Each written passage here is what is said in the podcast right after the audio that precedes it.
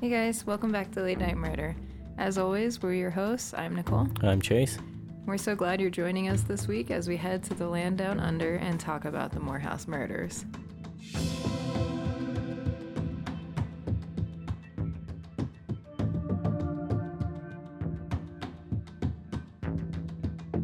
We just want to thank you all for the reviews, and they really mean the world to us. We love them. If you haven't reviewed the show yet, please do so. It- It helps us climb up the charts and helps us bring more content to y'all's ears. So thank you, thank you, thank you. The stars are for them and the words are for us. Give us them five stars. What?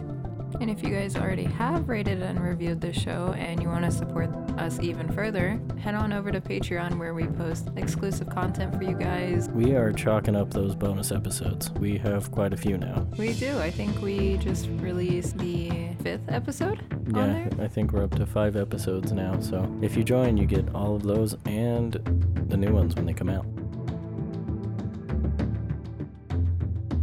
Trigger warning this episode contains descriptions of kidnapping, sexual assault, and murder.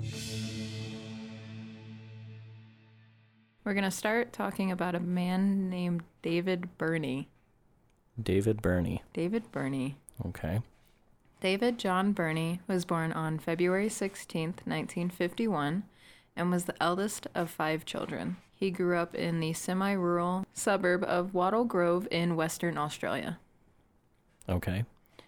David's family would be described as being dysfunctional, to say the least. Okay.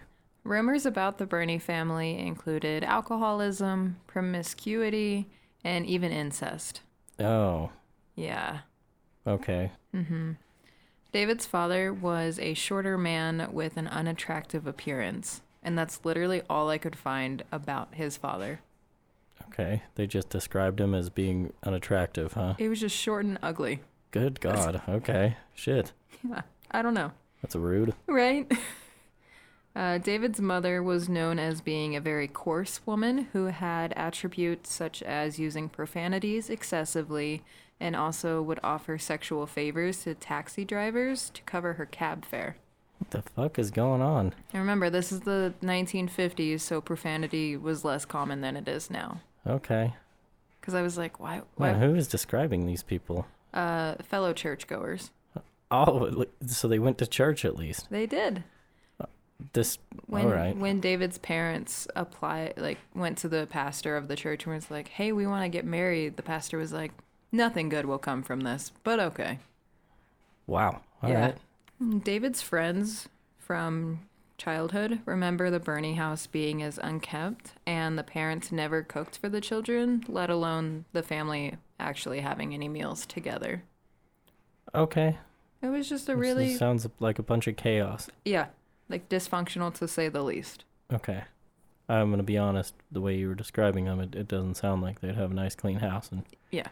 have, have dinner every night or anything. Yeah, so- no, they did not sit down at the dining room table. Mom slaved over the oven all day, making a pot roast for dad when he got home. None of that existed. Okay. In the early 1960s, the Bernies decided to move to another suburb in Perth, which is Western Australia, Mm-hmm. where David would meet a Catherine Harrison through f- mutual friends, just in school. Okay. Uh, they would date later on, but we'll get into that in a minute. Okay. When asked to recall how it was growing up, one of David's brothers would state that David was definitely the most unruly one of them all. Okay. He stated that if David didn't have sex every night, he would go quote unquote mad. Oh. Yeah, it's taking a turn. Real quick, real sharp. Okay.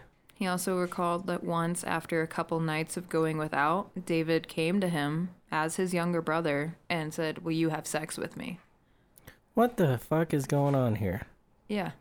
No, the, the rumors of incest were not unfounded. Yeah. Okay. That's really weird. Yeah. So when his brother declined, he actually woke up later that night to David in his bed trying to get it on with him. We're really hitting the ground running here. Like, this is w- already so strange. Yeah, no, it's yeah. By the time David was 15, he had dropped out of high school to become an apprentice jockey at a local race course. An apprentice Mm-hmm. jockey? All this stuff you're saying just sounds made up. I know. It's real. Isn't crazy things supposed to happen in Australia? Like that's not. I mean, this Well, is they got- definitely way too crazy. But Yeah, they got crazy animals there. aren't they like Florida? Big, like, big ass spiders and shit. I don't and, know. like, I don't know. I don't know much about Australia. I've never been there. we should go. We should go. Minus the spiders and the fighting kangaroos. Yeah, If I can skip those two things, I think I'd be okay. yeah, Koalas are cute. yeah, So he dropped out to be a jockey, like yeah, one of the guys who sit on the horses and race them. yeah. That's Mm-hmm. why I was so confused because I never even considered that as a career path for myself. Well, David was really small and like had a small frame and was really tiny and lanky. It's actually one of the reasons he dropped out of school is he was getting bullied so much for his size. Okay, so he says, you know what? I'm I'm gonna be a, a jockey. Yep. Mm-hmm. Then. Okay. During David's time as an apprentice, he actually harmed the horses at the track and began a habit of exhibitionism off the track. Okay. What does that mean exactly? So, exhibitionism is when a person experiences sexual excitation from the fantasy of being observed naked or engaging in sexual acts. Like, w- it's like when you get caught being naked or caught doing something. Okay, but when you said he's abusing the horses, like, what do you mean? And he would just like physically beat them if they weren't So these doing are unrelated. Those are unrelated, yes. Okay. It's just all happening when he's 15. Like, as he's an apprentice jockey, he's A, beating the horses, and B, getting naked and getting caught. This is so strange. He's a strange guy. Okay. So, due to David starting to be an exhibitionist, Mm-hmm. like wanting to be caught naked by random people, he actually broke into the room of an elderly woman that shared the place he was living. Like, he was living at a boarding house Mm-hmm. where a bunch of different people, it's like an apartment pretty much, except Okay. instead of having a whole apartment, you have like a room in the common house. Okay. You like share a house. It's like roommates, but with strangers. Okay. shared this boarding house with this woman, elderly woman, and he breaks into her room one night Mm-hmm. and she awakens to him breaking in and he was reportedly naked with stockings over his head and attempted to commit his first rape. Luckily, he was unsuccessful. Good God. Yeah, Okay. I know. I don't know. It's just a lot and there's a bunch of pieces that are very strange and it will all form to create adult David Burney and I don't think I want that. oh we're going to get it. Uh, Yeah. So by the time David had grown into an adolescent, he had been convicted of several crimes and was in and out of prison for misdemeanors as well as felonies.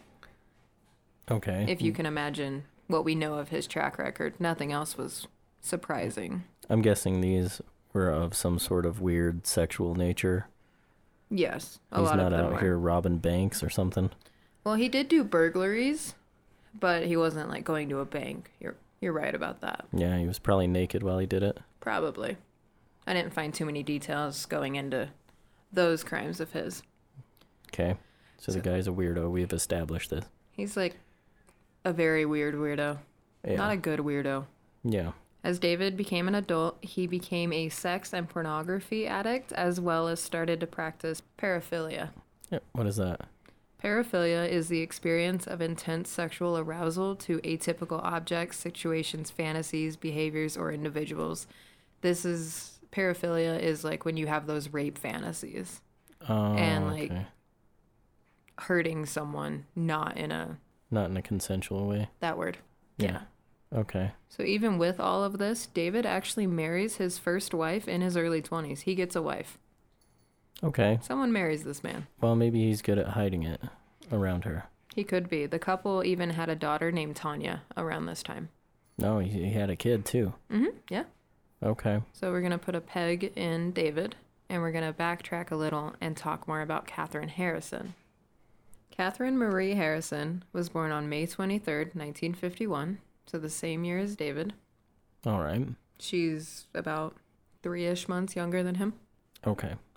When Catherine was only two years old, her mother died from a complication during the birth of her brother, who would die two days later. Oh shit. Yeah. So she not only lost her mom at two, she lost her brother at two also. Damn. Yeah. Unable to raise her, Catherine's father sent her to live with her maternal grandparents, so her mom's parents. Okay. Everything was going fine. However, when she was just 10, a custodial dispute resulted in her father regaining sole custody of Catherine. I tried to find what this custodial dispute was about, like what it was stemming from, but I couldn't find anything. Huh. Did did it sound like it was because her dad wanted her back, or because the grandparents also did not I could couldn't, not take care of her? I couldn't find Couldn't either. find anything. Yeah, either way, I just could find there was a dispute and her father ended up with custody of her. Okay. When Catherine was just 12, she meets David Burney through mutual friends, like we had talked about. Wow. Okay. So they've they've known each other a while then. hmm So they were 12 Yeah. when they first met. They were in a brief relationship by the time she had turned 14. So, they, like I said, they had dated. Mm-hmm. During this relationship, Catherine's dad urged her to leave David due to the fact that she was getting in trouble and arrested with him frequently with the local police. Yeah. 'Cause we- Like any father would do. hmm And we know David has a track record of getting arrested and getting in trouble. Mm-hmm. Catherine was coming along for the ride. Okay. However, you know, like a lot of teenagers would do, the disapproval from her father of this relationship only made the flame burn brighter. Right.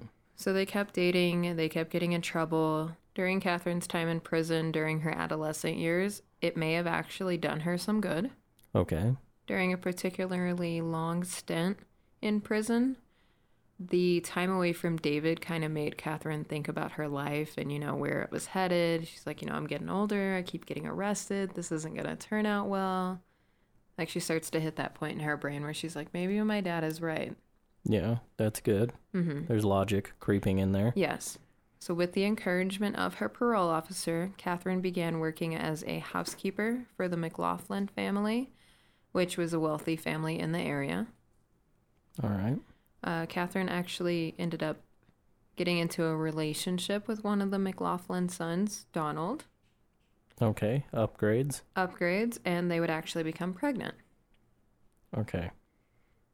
Catherine would end up marrying Donald McLaughlin on her 21st birthday in 1962.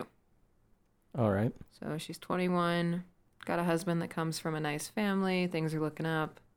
It's looking good. Yep.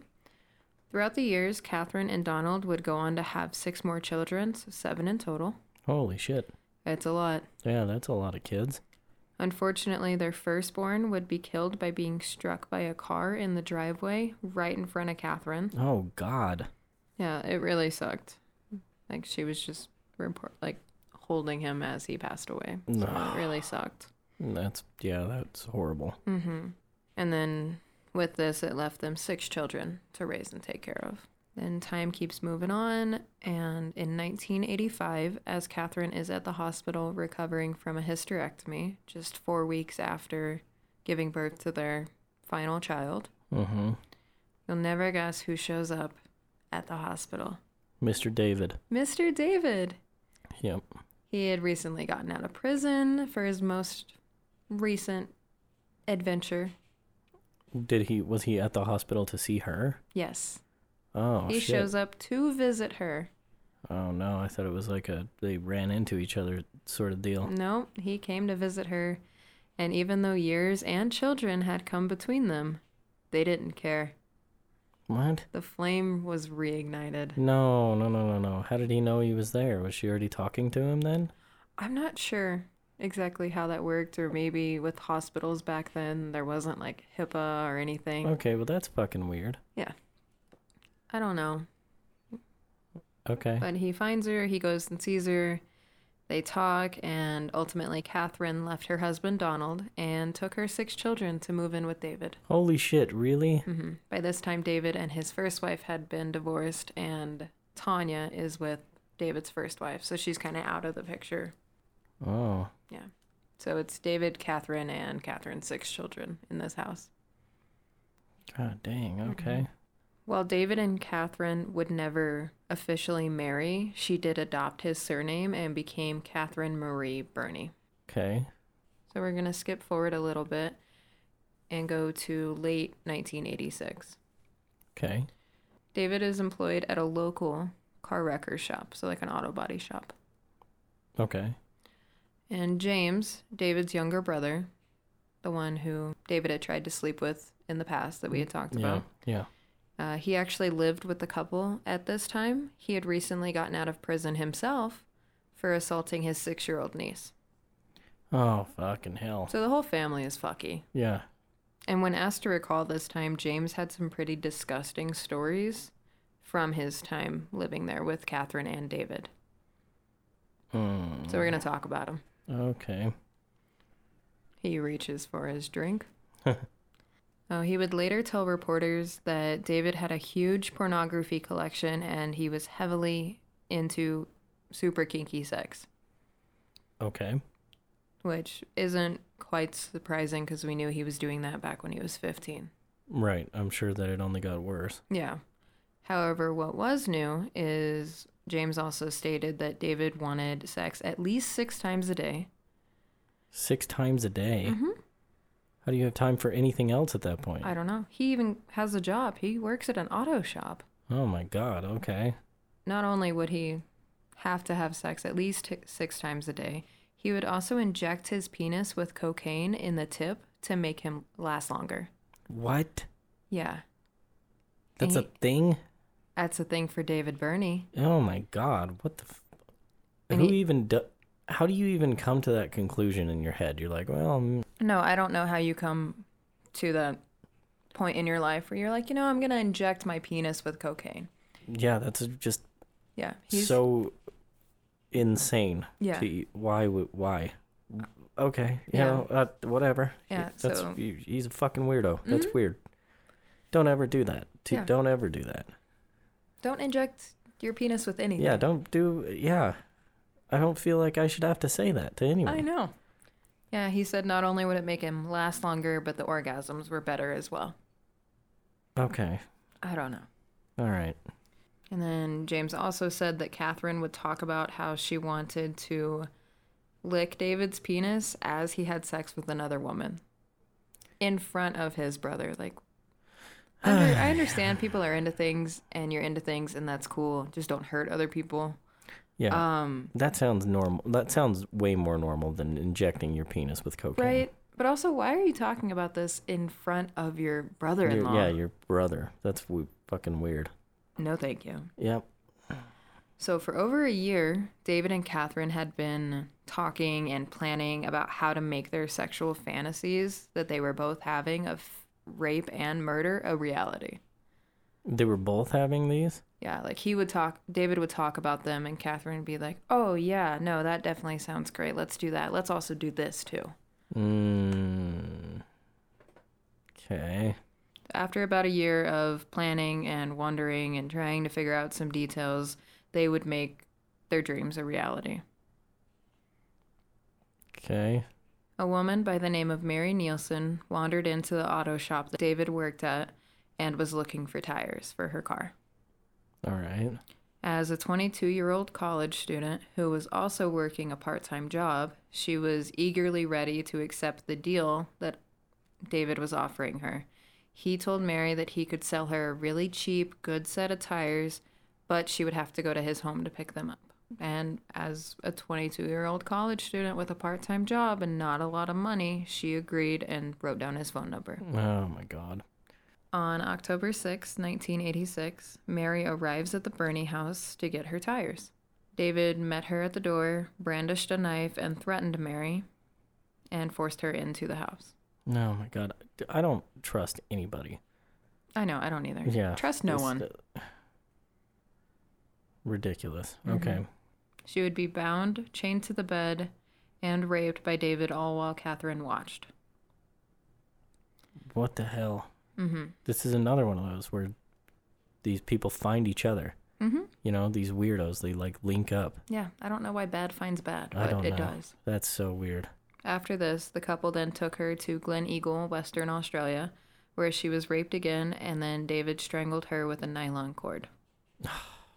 David then stabbed her body with the idea floating in his head that this would help decomposition happen quicker.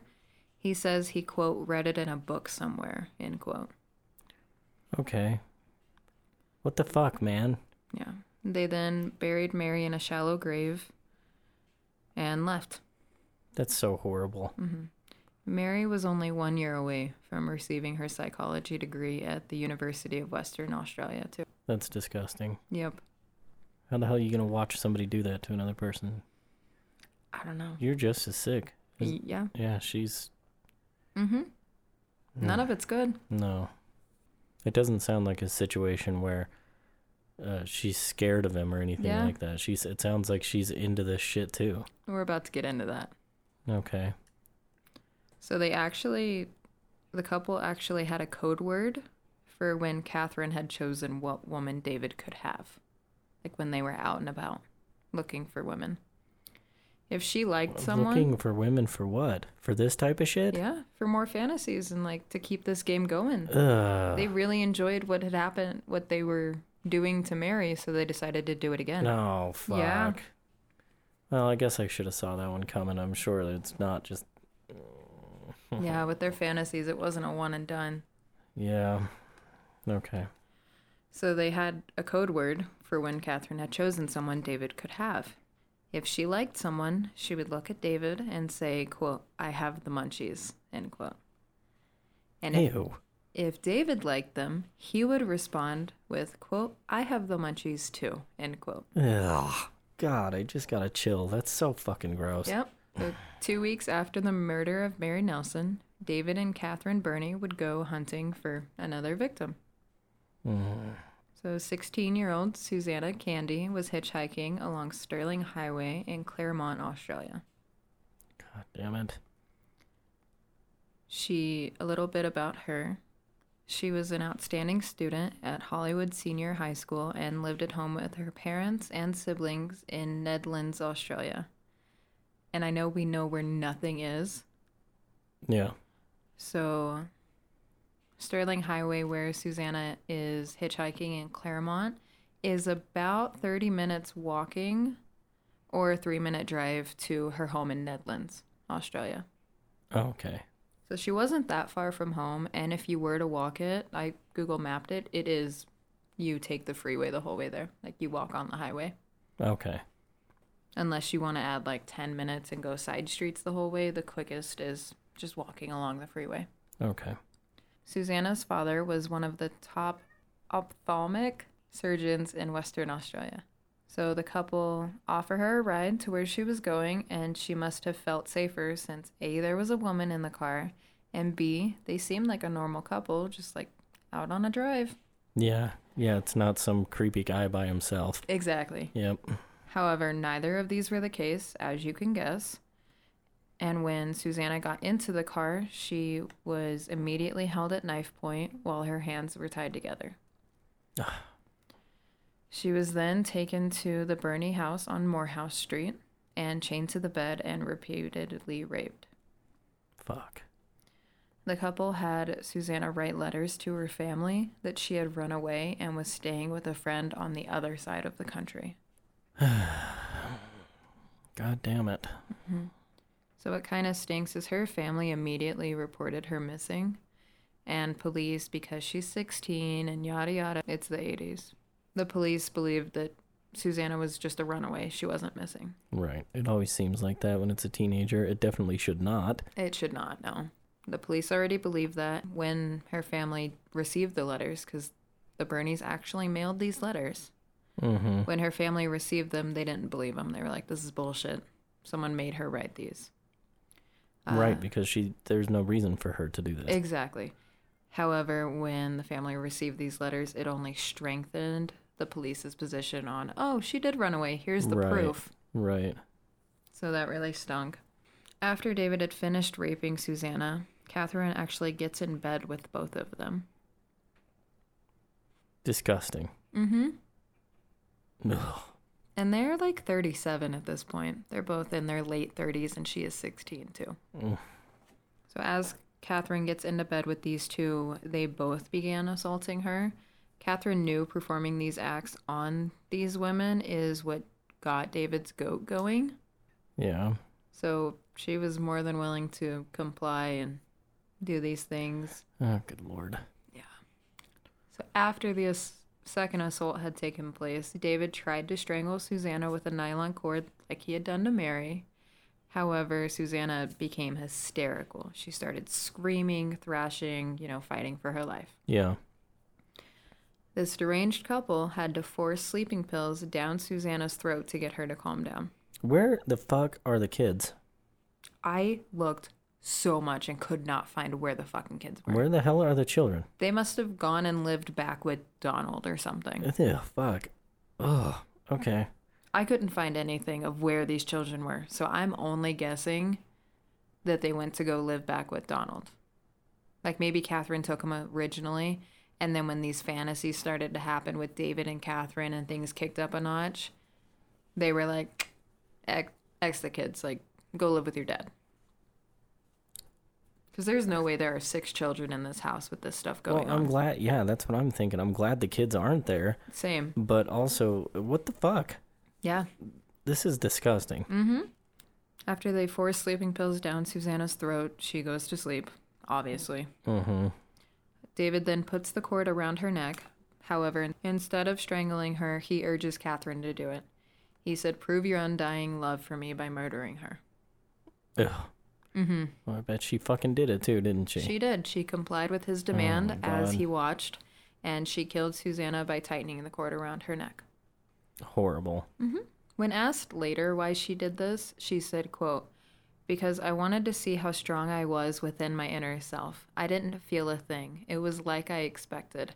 I was prepared to follow him to the end of the earth and do anything to see that his desires were satisfied. End quote. What the fuck is wrong with her? Excuse me while I puke in my mouth. Yeah, that's disgusting.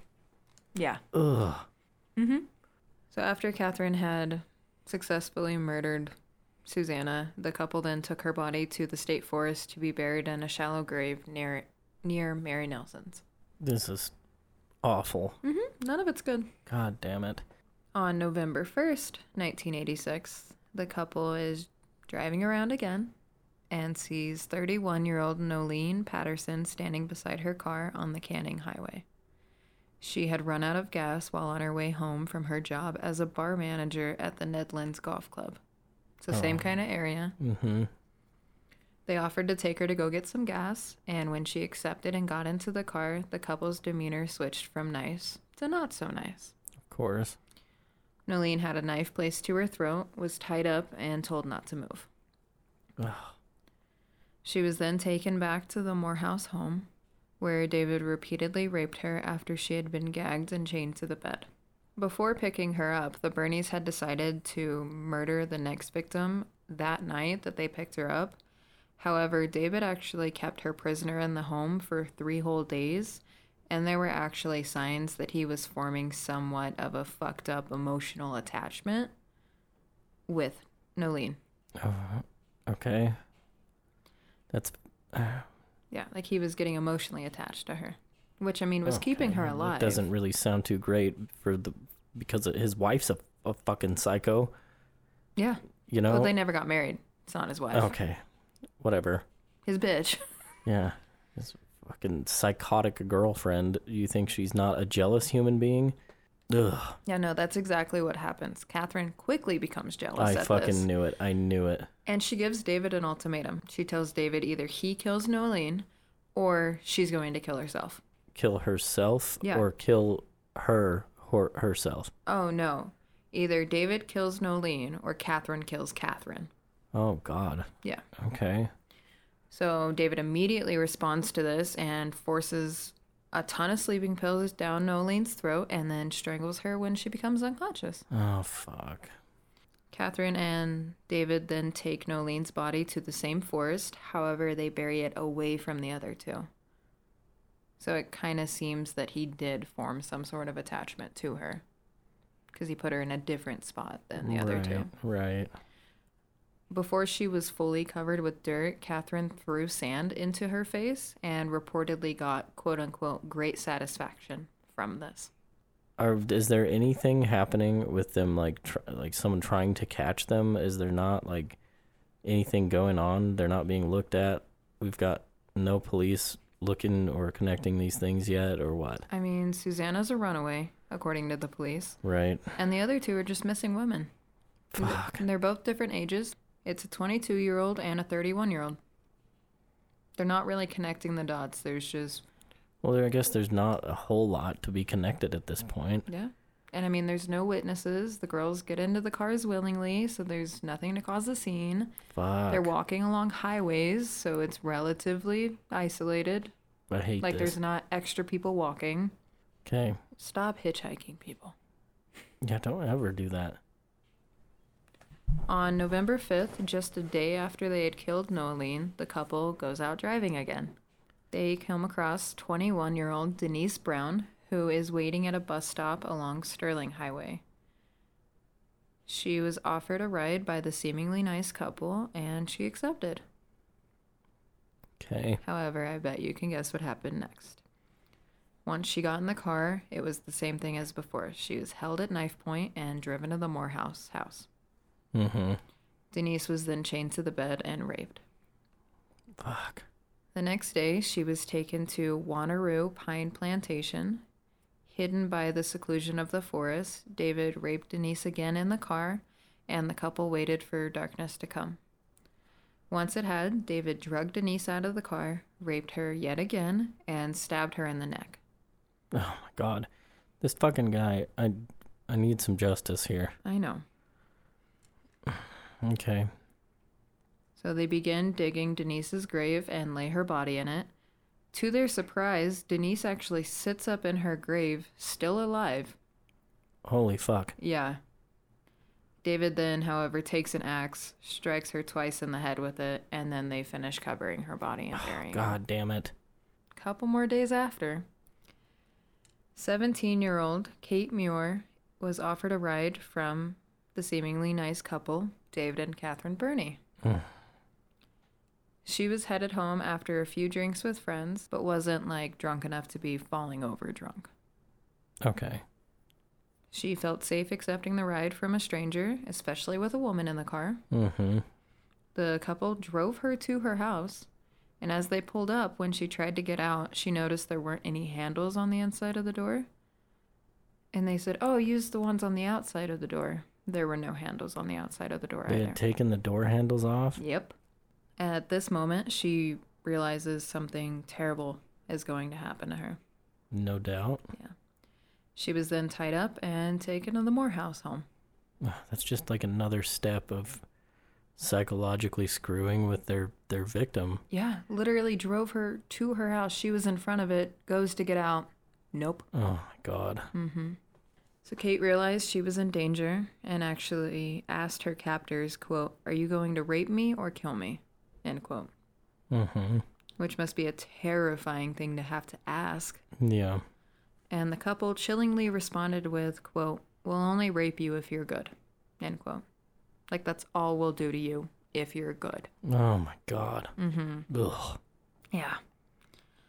So once they get to the Morehouse house, the couple quizzes her about things about herself, put a movie in the VHS player, their favorite one, Rambo, and then make her take a shower. Okay. After her shower, they force Kate to partake in marijuana with them. They all get high. She's still kind of drunk. Mm-hmm.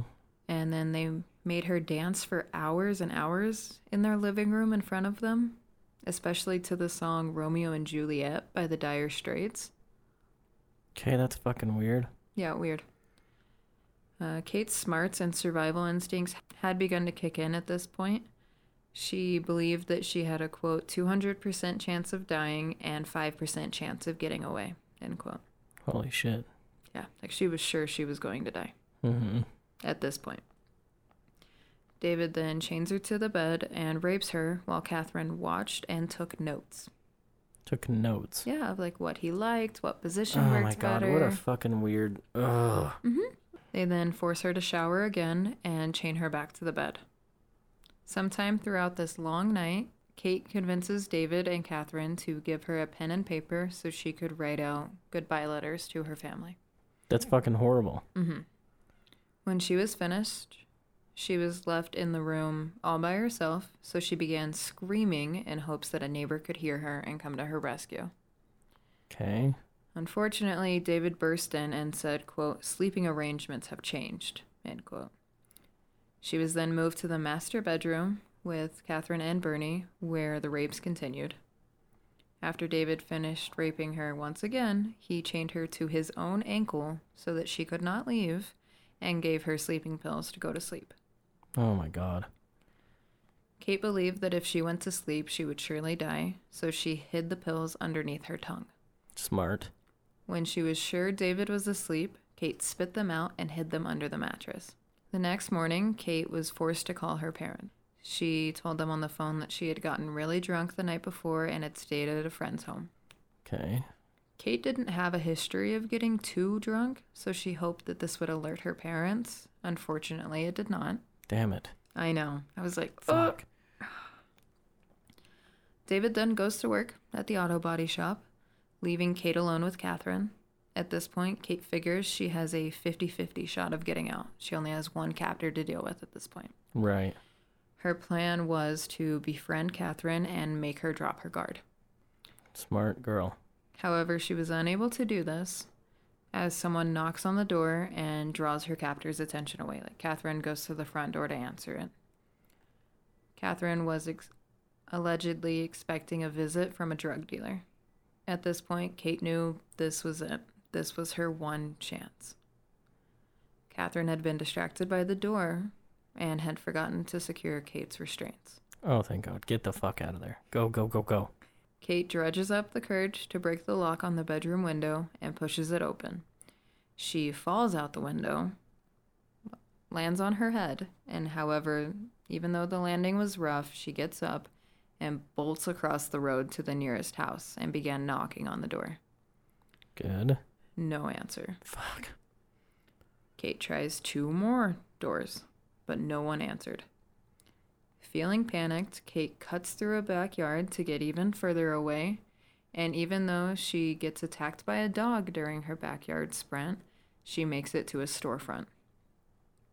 Okay, good. Wearing only black leggings and a singlet, she's barefoot. She approaches a man who is standing outside of the store.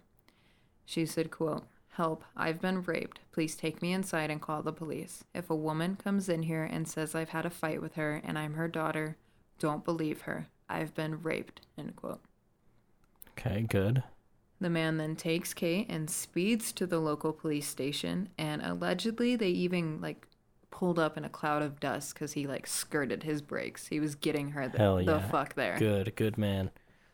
Damn right. As Kate sits down with police and starts talking about everything, she detailed the shininess of the chains that bound her, the cold feel and weight of them as they were placed around her, the mustard colored robe that David wore as he abused her, the movie they watched, the showers, the marijuana, what the house looked like, and the evidence that she had left all around the house Mm-hmm.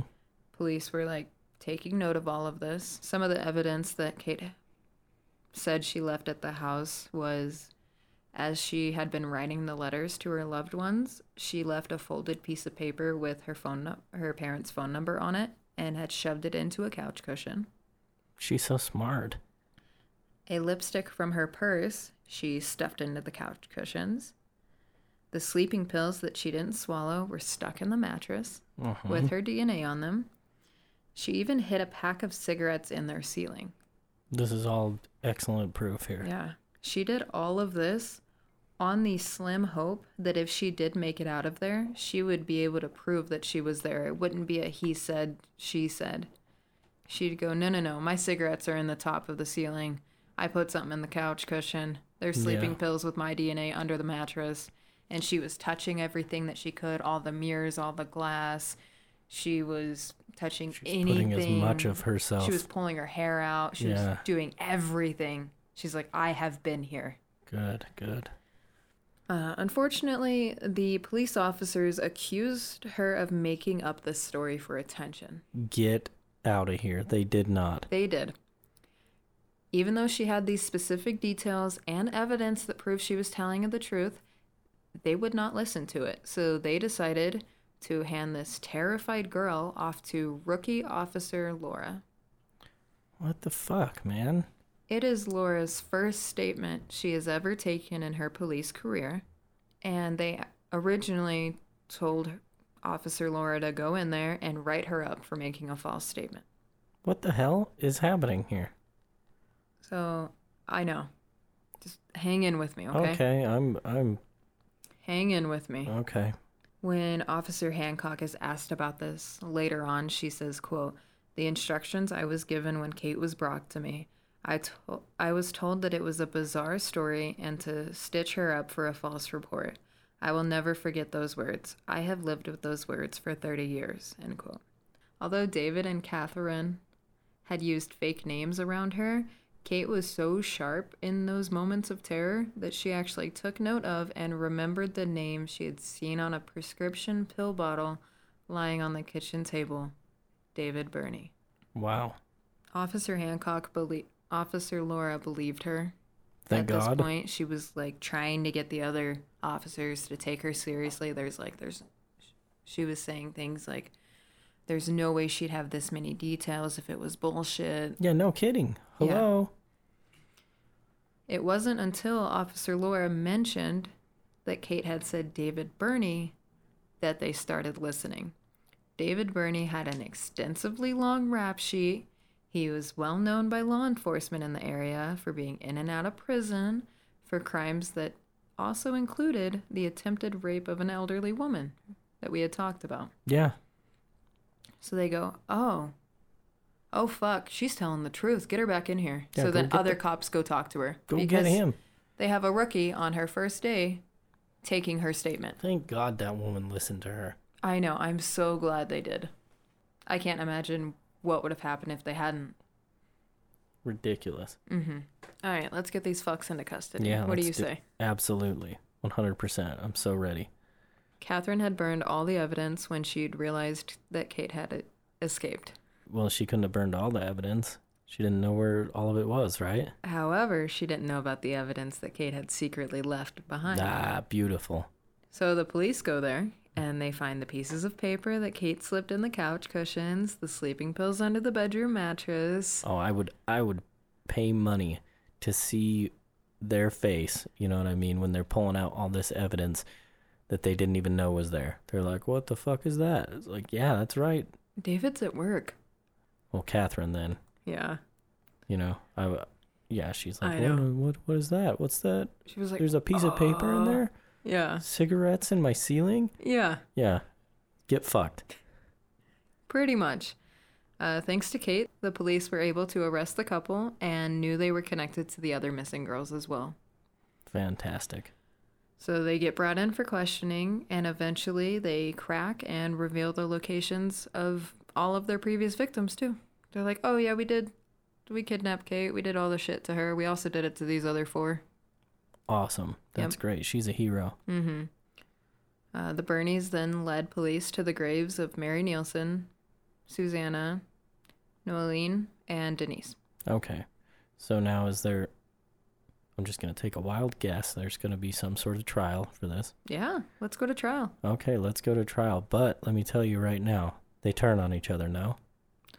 So I don't have many details about the trial th- itself. I do have details about the sentencing, though. So we're just going to skip right to the sentencing for these Oh, folks. okay. I'm just surprised that the it wasn't a all of a sudden I'm scared of him and he made me do these things situation. You know, I don't think that ever came up. Because this Hmm. is around the time where she says, I did this because I was going to follow him to the ends of the earth. Fucking weird. Okay. So in 1987, not only David, but also Catherine are sentenced to four consecutive life terms in prison. Okay. With Western Australia laws, it looks a little different than here in America. Okay, I hope it's worse then. So, what it looks like is after 20 years of being incarcerated, they are able to apply for parole and are able to apply for parole every three years after that. Okay. Not worse then. Not worse. And that was in 1987. Mhm. On October 7th, 2005, Mr. David Mhm. was found to have killed himself by hanging. Oh, I thought you were going to tell me he was out. I was going to f- flip out. Oh, He had actually hung himself from an air vent in his cell using a length of cord. Wow. Some nice icing on this fucky horrible cake that we don't want a piece of. Catherine was not allowed to go to David's funeral. Okay. And she like requested to go and they were like, ha, get fucked. Yeah, no. You don't. Hell no. Yeah. So since being incarcerated, Catherine has tried to change the public image of her. She has found work as a prison librarian and even appears in a prison production of Nonsense. Hmm. Yeah. In 2007, her 20 years had passed, so she applied for parole. Yeah. This was denied, and the Western Australia Attorney General at the time, Jim McGinty, stated that Catherine's release was very unlikely while he remained in office. Damn right. All right. Good. Her case was set to be reviewed again in 2010, you know, so three years later. Mm-hmm. However, in 2009, that changed. Upon a new attorney general coming in, Christian Porter, he Okay. followed requests from the victims' families and deemed Catherine Burney qu- to, quote, stay in jail for her life, end quote. Fantastic. This decision makes her only the third woman in Australian history to have her papers marked never to be released. Third woman in history in, In Au- Australia. Yeah. Holy cow. They were well, like- she's a good one to do it to. Yep. So she can still apply for parole during these times. Yeah. They just take the paperwork and put it right in the shredder. Yeah, they That's wipe what their happens, asses with yeah. it. Yeah, they So Catherine appeals this decision in March of 2010 for having her papers marked, never to be released. mm-hmm. However, they go to Christian Porter and he goes, Nope, fuck you. Shoots it down. Says, hey, this is I, I did this. I Yeah. yeah, yeah. Hell no. Exactly. In 2016, Catherine's fourth bid for parole is declined. It was also in this year that Kate Muir began a campaign to end Western Australia's laws that automatically put their convicts up for parole every three years. Oh wow. Since starting this, Kate states that Catherine has not reapplied for parole Strange. because she's able to do it every three years. But ever since Kate started this campaign, Catherine hasn't applied. Interesting. In 2017, Catherine's youngest son, Peter, actually called for her execution. He stated that his association with her has led to him being attacked and assaulted. Well, that sucks. Yeah. He states that he fully supports Kate's campaign. And when asked what he would say to his mother if he were to talk to her one last time, he answered, quote, hurry up and die quickly, end quote. Uh, Damn. That's cold. Yeah. She deserves it. Oh, absolutely. But That, so, that's crazy. yeah. And to kind of wrap it up in a really fucky bow, David's daughter from his first wife, Tanya, Mm-hmm. has since never married nor had any children. And when asked about why, she had this to say. She said, quote, I don't want to spawn another David Burney, end quote. Oh my god. These two people fucked up so many generations. Oh yeah. Good lord, what a fucking crazy Yeah. bunch of shit. So that is the Morehouse murders. Wow. Yeah. Well, I mean, that's that's a good ending. Yeah. Is there any way we can help with any of that? So while we can't sign the petition or help out that way, there is a GoFundMe that we'll put in the show notes. Okay, GoFundMe for Kate's activism work because not only is she pushing for the change in this law, she's also campaigning for harsher penalties for violent crimes such as murder, rape, pedophilia, assault, and incest in Western Australia. Okay, So she's really just kind of become an advocate for the whole kit and caboodle. fantastic. We'll make sure to put that in there then. Yeah. Okay. If you want to stay up to date to everything happening at Late Night Murder, be sure to follow us on social media.